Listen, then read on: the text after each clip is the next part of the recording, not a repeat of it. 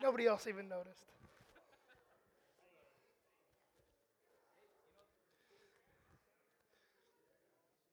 Good morning, guys. So, last week, I, um,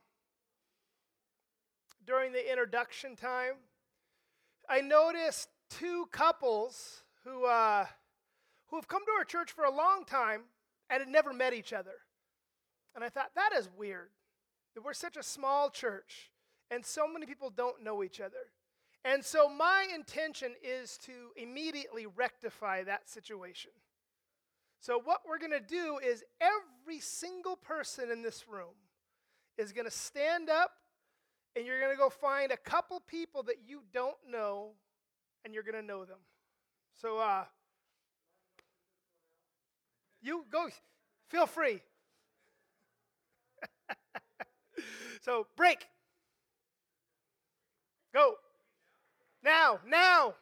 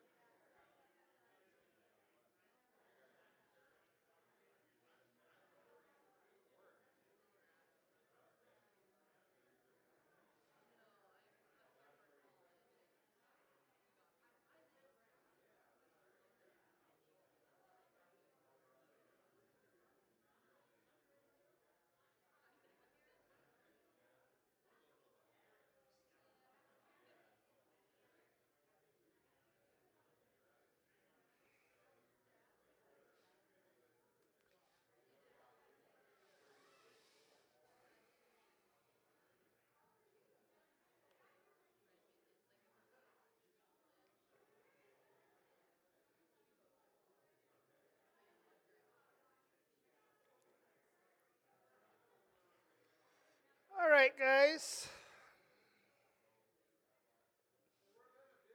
Sorry, sorry. I'm sorry, Bill.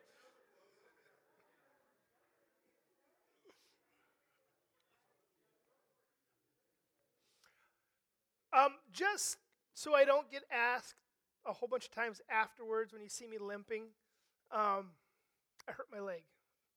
I uh, I forget I forget how old I am. I forget that 50 isn't very far away.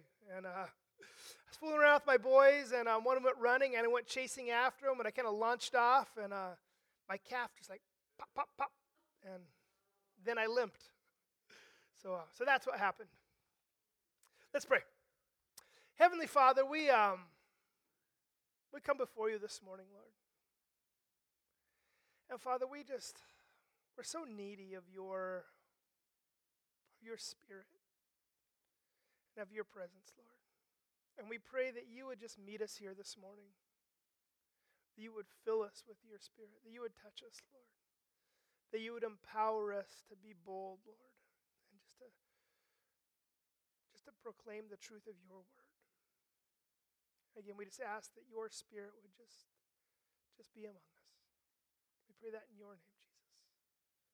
Amen. I was, yeah. He- It's my, it's my calf, not my hip. you know, last, what a difference a week makes, huh?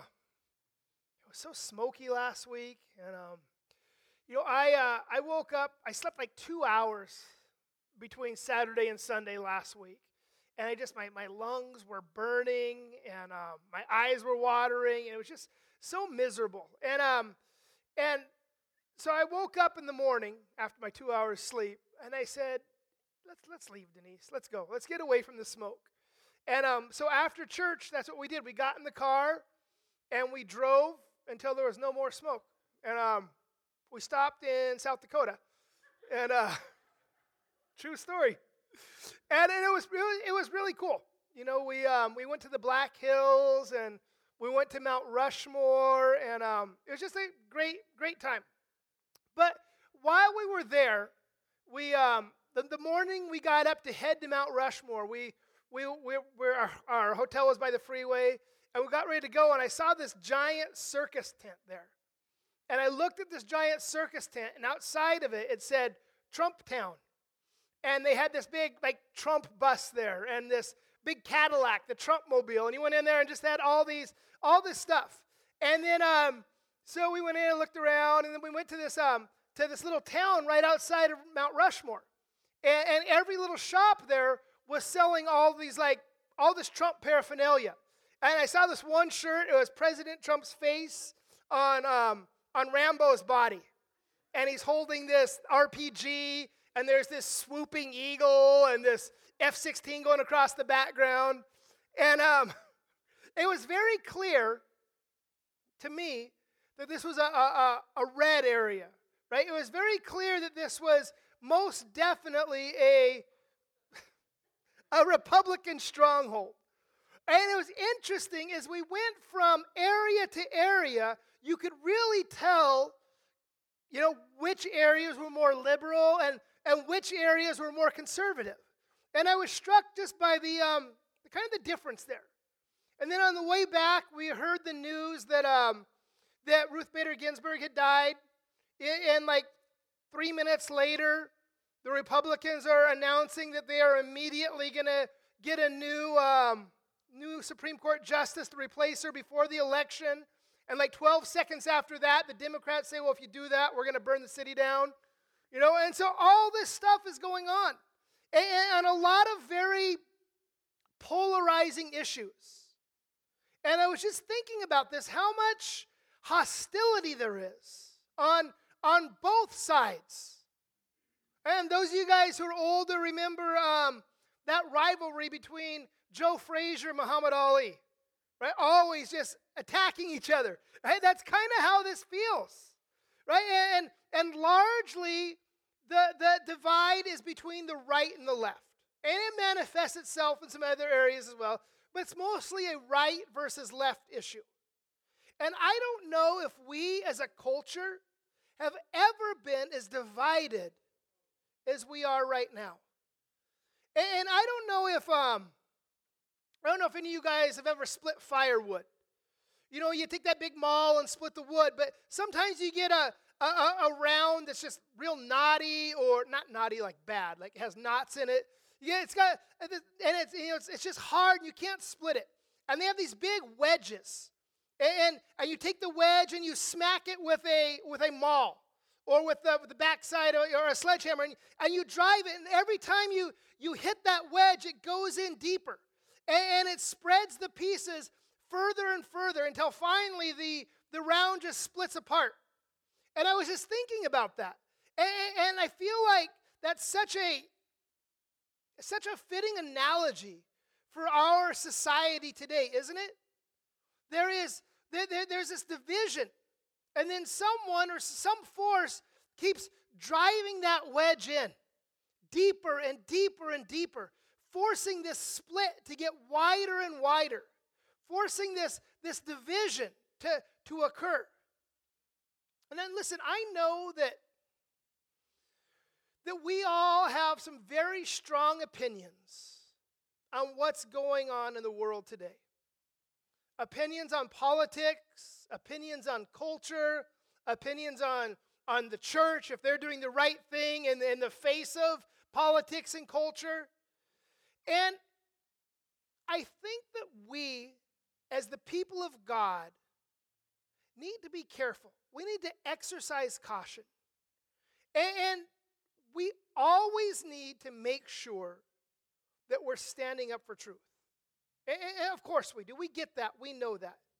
But I think that there's a sense that we also need to, to pick our battles wisely. And we need to be careful that we're not needlessly alienating those with whom we're hoping to share the gospel with we need to be careful that we're not pushing away those people that the Lord is calling us to minister to. Because the further the further we, we, we worse this division, the harder it is for us to be agents of the gospel. The, the further that division widens, the harder it is for us to share the gospel with the other side. And, and, and I think that we need to remember that those people who are on the other side, those are the very people that Jesus came and bled and died for. And frankly, as I look around the room, most of us are, are pretty conservative here. Not all of us, but most of us are, are pretty right wing. And, and I don't make any apologies for that. You know, I am I'm very conservative, very right wing. But I recognize that that is not my identity. And I've said this many times before that as a Christian, as a disciple of Jesus, you know, my allegiance isn't to a party. I before I'm a Republican or a Democrat or a Libertarian or, or, or an independent or whatever, I'm a Christian. And it's not like, oh gosh, I'm a Christian here and I'm conservative here and I'm right? It's miles apart. You know, I'm a Christian way before I'm anything else. My identity is not in who I vote for. My identity is not in what party I'm aligned with. My identity is not in my, my social or political affiliations or anything like that. And if, if towing the party line ever conflicts with my faith, right, there's no conflict for me. It's not like, oh, what am I going to do? I know what I'm going to do. I'm going to side with my faith over politics every single time.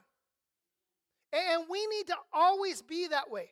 And we need to remember that our identity is wrapped up in Christ way before anything else. And here's the thing those people who, who hold views that can sometimes seem so repugnant to us, as I said, those are the very people that we're called to be salt and light to. Those are the very people that we're called to love into the kingdom. Those are the very people that we're called to minister the gospel to. And I don't know about you guys, but it's very easy for me to sit back and to watch the news. You know, and you see what's going on in the Chop slash Chaz last month or whatever it was, or the stuff that's going on in Portland, or, or all the, the nonsense that Antifa is up to. And it's very easy to look at that and just to, to judge those people and to write them off and just to simply be done with them. But those people are people who need Jesus. Those people are people who need to hear the gospel message. Remember Matthew chapter 9? You can go and turn there if you want. Matthew chapter 9, starting in verse 9. As Jesus passed on from there, he saw a man called Matthew sitting at the tax booth. And he said to him, Follow me. And he arose and followed him. And as Jesus reclined at the table in the house, behold, many tax collectors and sinners came and were reclining with Jesus and his disciples. And when the Pharisees saw this, they said to his disciples, Why does your teacher eat with tax collectors and sinners? But when he, Jesus, heard it, he said, Those who are well have no need of a physician, but those who are sick. Go and learn what this means. I desire mercy and not sacrifice. For I came not to call the righteous, but sinners. Jesus says, Look, I didn't come for those who have everything together. I came for the sick, for the broken, for the for the messed up. And look what he says. He says, Those who are well have no need of a physician, but those who are sick. Right? You don't call up your doctor and make an appointment, and the receptionist says, you know, what do you need to see the doctor for? What's wrong? Oh, nothing. I'm healthy. I just wanted to come by.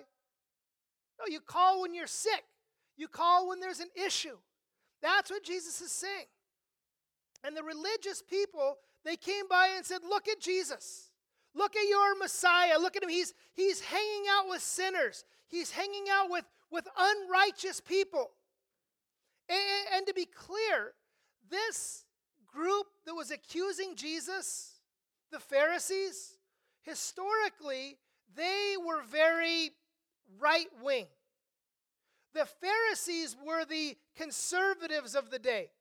The Sadducees would have been the liberal party of the day. And, so, so these very religious conservatives, they're saying, who does this Jesus think he is?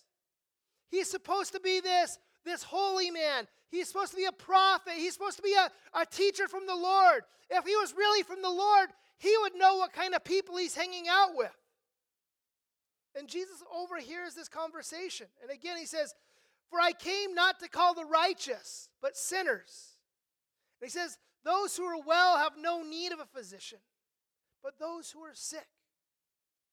Jesus goes on, well, not goes on because it was earlier, right? In the Beatitudes and Matthew 5. And he says, Blessed are the peacemakers. And I don't necessarily think that when Jesus says, Blessed are the peacemakers, that he's talking about being a referee when your brother and sister get in a fight. Right? He's not talking about, you know, when, when co-workers are arguing and you try to that, that's not the idea here. He's talking about those who help lost man make peace with God. He's talking about those who help people find inner peace through a relationship with Jesus Christ. Listen to what Paul tells the church in Corinth. 2 Corinthians chapter 5. And he's starting in verse 11. He says, Therefore, and we're going to read 10 verses here. He says, Therefore, knowing the fear of the Lord, we persuade others. But what we are is known to God, and I hope it is known to your conscience. We are not commending ourselves to you again, but giving cause to boast about us so you may be able to answer those who boast about outward appearance and not about what is in the heart. Verse 13. For if we are beside ourselves, it is for God. If we are in our right mind, it is for you. And then he says, For the love of Christ controls us, because we have concluded this, that one has died for all, therefore all have died. And he died for all, that those who live might no longer live for themselves, but for him who for their sake died and was raised.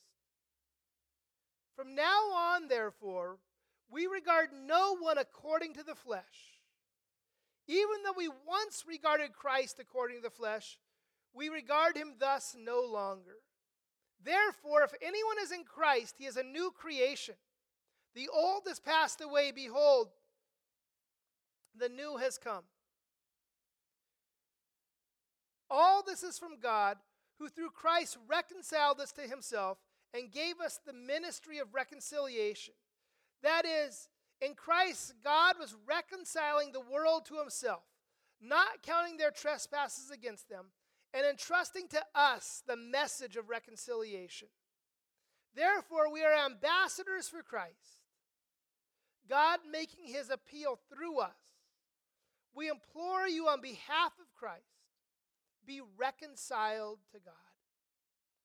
So that's a big passage.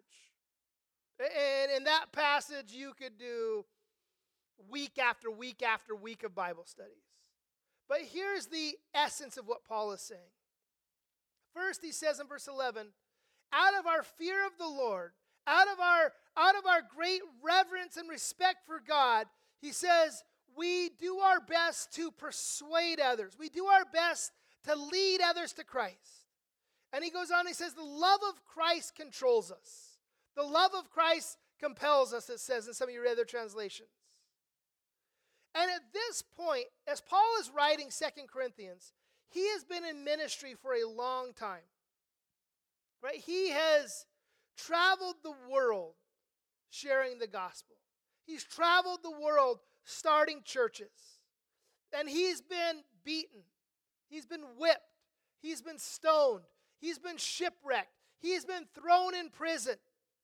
And Paul says, all of that stuff is because of the love of Christ and our deep desire to make him known to you. And he goes on in verse 14, and he says that Jesus died for all so that we might live in him. And then he says this in 16, and this is kind of one of the main reasons why I'm reading this passage. He said, From now on, therefore, we regard no one according to the flesh. From now on, he says, we are not going to look at people as they are naturally. We are going to endeavor to see people through the Lord's eyes. We're going to endeavor to see people with spiritual eyes. And that's really the opposite of how we operate as people, isn't it? When we when we meet somebody new, our first instinct is to sort of to size them up, right? And that's kind of just what we do. You know, first we look at people physically. Oh, she's attractive. Oh, he's he's kind of ugly. She seems pretty smart. Oh, he's he's not the uh, sharpest tool in the shed. You know, and we we kind of go, oh, look at look at the shoes she's wearing. Look at her purse. You know, she must have money. Oh, he's got an old Nokia flip phone. He's probably pretty poor, or you know, whatever. You know, and, and she she must work out. She's in shape. He must be, you know, and all these things. It's just kind of how we how we process people when we meet them. And, and that's sort of the whole purpose of a job interview, right? You you when somebody applies for a job, you bring them in and you you kind of you judge them to see if they're a, a good fit for the position. You know, you look at their their qualifications and their experience and see if and, and you, you basically you pass judgment. Yeah i'm going to hire you or no i'm not. Or you could think of it like this this, this is sort of the whole um, the whole premise for dating sites isn't it? You know i was i was trying to find the names of some dating sites to drop the names and, and they're like there's hundreds of them you know and even christian ones there's there's christian mingle and equally yoked and there's there's one for farmers, and there's just all kinds of crazy stuff. And, but the whole purpose of that is so you can look at a whole bunch of people at once. You can look at their, their profiles. Oh, you know, she's pretty. He has a good job. He probably makes money. Yeah, and the whole point is to, to quickly assess and judge a, a whole bunch of people. And, and again, I'm not saying that job interviews are wrong. I'm not saying that dating sites are wrong for single people. But what I'm saying is that we are sort of hardwired to judge people. And not necessarily in a condemning way, but we're hardwired to, to make judgment calls based on observations and, and available data. But Paul here, he says, look, we're not going to do that. In the spiritual realm, we're not going to make these snap judgments. We're not going to use worldly criteria to judge spiritual things. We're not going to judge anyone according to the flesh. And then he goes on famously in verse 17, and he says, Therefore, if anyone is in Christ, he is a new creation. The old has passed away. Behold, the new has come. Now, it's very easy for us as Christians to look at someone who, who just came to faith, to look at somebody who just got saved, and say, look, they are they're new creations. The, the old has passed away. You know, we are not going to regard you according to flesh anymore, as it says in verse 16. We're not going to hold your past against you. You've been forgiven. You've been justified. You've been bathed in the, in the riches of God's grace and His mercy. You know, and we, we embrace those people and say, Welcome to the family of God. And that's right that we do so. But do you know what we fail to do? We often fail to look at unregenerate man this way. People who aren't yet born again. We look at them very often and only regard them according to the flesh. And we fail to see what they might become in the Lord. We fail to see what the Lord might be doing behind the scenes in somebody's life. We, we fail to recognize the, the spiritual potential that people who aren't like us might have. You know, we, we look at people and you know, look at him, look at her. You know, she's a sinner. You know, look what look what wicked people they are. And you're right. They are wicked. But are they any more wicked than you were? If the Lord hadn't injected himself into your life, would you be any different than they are? Would you be any better than they are? We, we often forget as Christians where we came from. We often forget as Christians that apart from Christ, we are utterly hopeless and helpless and lost. That apart from Christ, we're still in bondage to our sins. There's a story in the 1600s. There were some prisoners that were being led away to be executed. And there were a couple of Christians, a couple of religious guys who are, who are observing these proceedings. They're watching this group of prisoners be led away to the gallows. And one of the guys was sort of scoffing at the prisoners. And he's sort of this attitude of, you know, good riddance. These guys, they're, they're getting what they deserve. I'm, I'm sure glad that I'm not like that. I'm sure glad that I'm not one of those guys. And the guy, John Bradford, who's sort of the point of the story, he, he looked at the guy and he says, But for the grace of God, there go I. And I think that that is such an important principle for us to remember. That apart from the grace of God, we would be in the same position as everybody else. It's so easy for us to condemn people. But the truth of the situation is that if it weren't for God's grace in our lives, we would be in the exact same position as the people that we so easily condemn. And, and I want to look back at verse 19 again there in 2 Corinthians 5. He says, That is, in Christ, God was reconciling the world to himself, not counting their trespasses against them, and entrusting to us the message of reconciliation. Therefore, we are ambassadors for Christ God making his appeal through us. We implore you on behalf of Christ, be reconciled to God. First, Paul says that through Christ, God is reconciling the world to himself. Second, Paul says he's entrusting us, you and me, the church, with that message of reconciliation. Other translations say that we have been given the ministry of reconciliation. God has called each one of us as believers to be ministers of that reconciliation between God and man. He's called each one of us to be peacemakers, as Jesus said. If you're a Christian, that's your calling. Therefore, Paul says in verse 20, we are ambassadors for Christ God is using us to speak His message to the world. He's using us, His people, to help other people be reconciled to God. Now, look, I know that we are in Acts right now, and we've kind of deviated off course a little bit this morning, but just kind of. I'm going to kind of bring it back around right now. And I know that you guys who are um, Star Wars fans, you'll understand this. Right? There's the nine movies, right? And the nine movies basically follow the story of the Skywalker family. And then there's these other ancillary movies. There's Han Solo and there's um, you know, Rebel One and all these other ones. And, and, and they're not part of the main story, but they sort of fill in the gaps, right? They give you more information. That's sort of what we're doing today, right? The passage that we're looking at, it's not directly connected. We're not teaching Acts chapter 8, but it's related. In the last couple chapters, we've been introduced to this new character, this new player, right? Saul of Tarsus.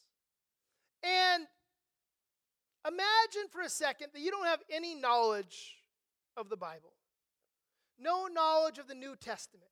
You've never read through the book of Acts, you've never skipped ahead to the end, you've never read any of the epistles. You're just reading through. So far, Saul is clearly the bad guy, right? He is set up to be the protagonist. He's, he's the villain of the story here.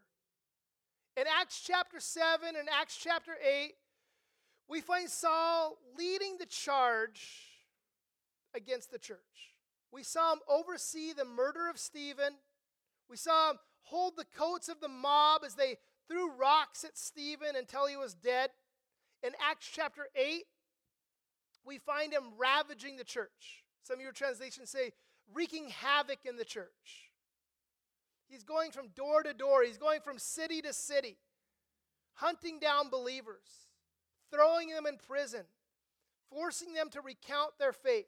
Right? Saul clearly here is the he's the villain of the story, right? He's the sheriff of Nottingham of this story. He's the he's the bad guy. And, and this seems like it's sort of what Saul was born to do by his own admission. He says in Philippians chapter 3, verse 4 Though I myself have reason for confidence in the flesh also. If anyone thinks he has reason for confidence in the flesh, I have more. Circumcised on the eighth day of the people of Israel, of the tribe of Benjamin, a Hebrew of Hebrews, as to the law of Pharisee, as to zeal, a persecutor of the church, as to righteousness under the law, blameless. So Paul says, Look, I was a Hebrew of Hebrews. I followed all the rules zealously. I was blameless. I hunted down the church. I, I defended my faith. I, I defended what I believed in ruthlessly. This was a man who absolutely hated the church. He hated Jesus. He hated Christians. And here's the thing here's the kicker Saul, in doing all of this, he believed that he was honoring God. Remember, um, I don't know why this analogy just popped into my mind, but remember the Blues Brothers? Remember they're in the church and the sun shines down, and what did he say? I'm on a I'm on a mission from God, right? That's Paul right here. As he's doing all this, he believed that he was on a mission from God. As he's persecuting the church, as he's throwing the church in prison. Take a look around us right now. There are a lot of people in the world who stand in direct opposition to the revealed Word of God. And without stirring up too much controversy today, look at the stuff in our, in our culture. You know, people condoning and supporting this gender transitioning of, of eight year olds you know, encouraging gay marriage, supporting late term abortion and partial birth abortion, and the list of, of depravity just goes on and on and on. And when we, as the people of God, stand up and speak the truth of God's word, so often we're sh- shouted down as, as, as small minded bigots and, and homophobes and this and that.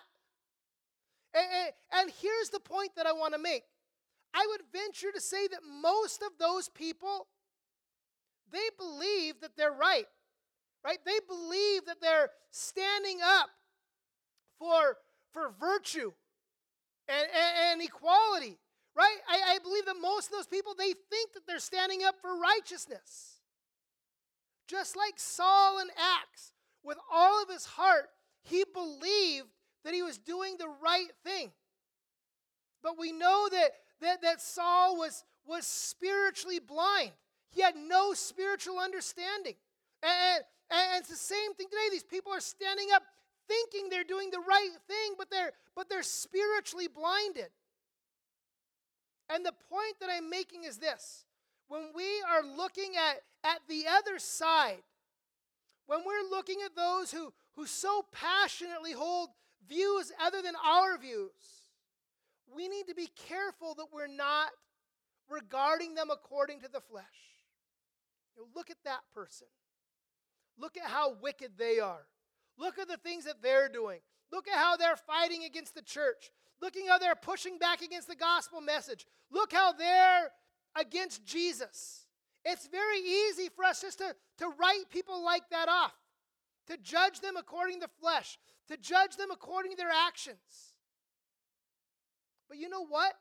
That person that we're so willing to write off and condemn and say, fine, go, that person could be the next Saul of Tarsus, right? They could be the next Apostle Paul. And in sharing the gospel, in, loving people, we need to be like the, the farmer, like the sower in that parable, right? We need to be spreading the seed of the gospel everywhere we go. We need to be indiscriminately sharing the word of God with everyone that we encounter. And we aren't responsible for whether the gospel takes root or not. We aren't responsible for whether or not someone's someone receives the gospel message. What we're responsible for is proclaiming the gospel and not picking and choosing according to the flesh who we share it with. Oh, look at that guy. He's got his life together. He's conservative. I bet you he would be a really good Christian. I'm going to go tell him about Jesus. Yeah, I would go share the gospel with her, but she looks like she's too far gone already. She's got blue hair and tattoos, you know? Look at how he's dressed. Look at the music he's listening to. You know, I'm not going to bother with them. But you want to know the reality? When Jesus was selecting the 12, he didn't select any priests to be apostles.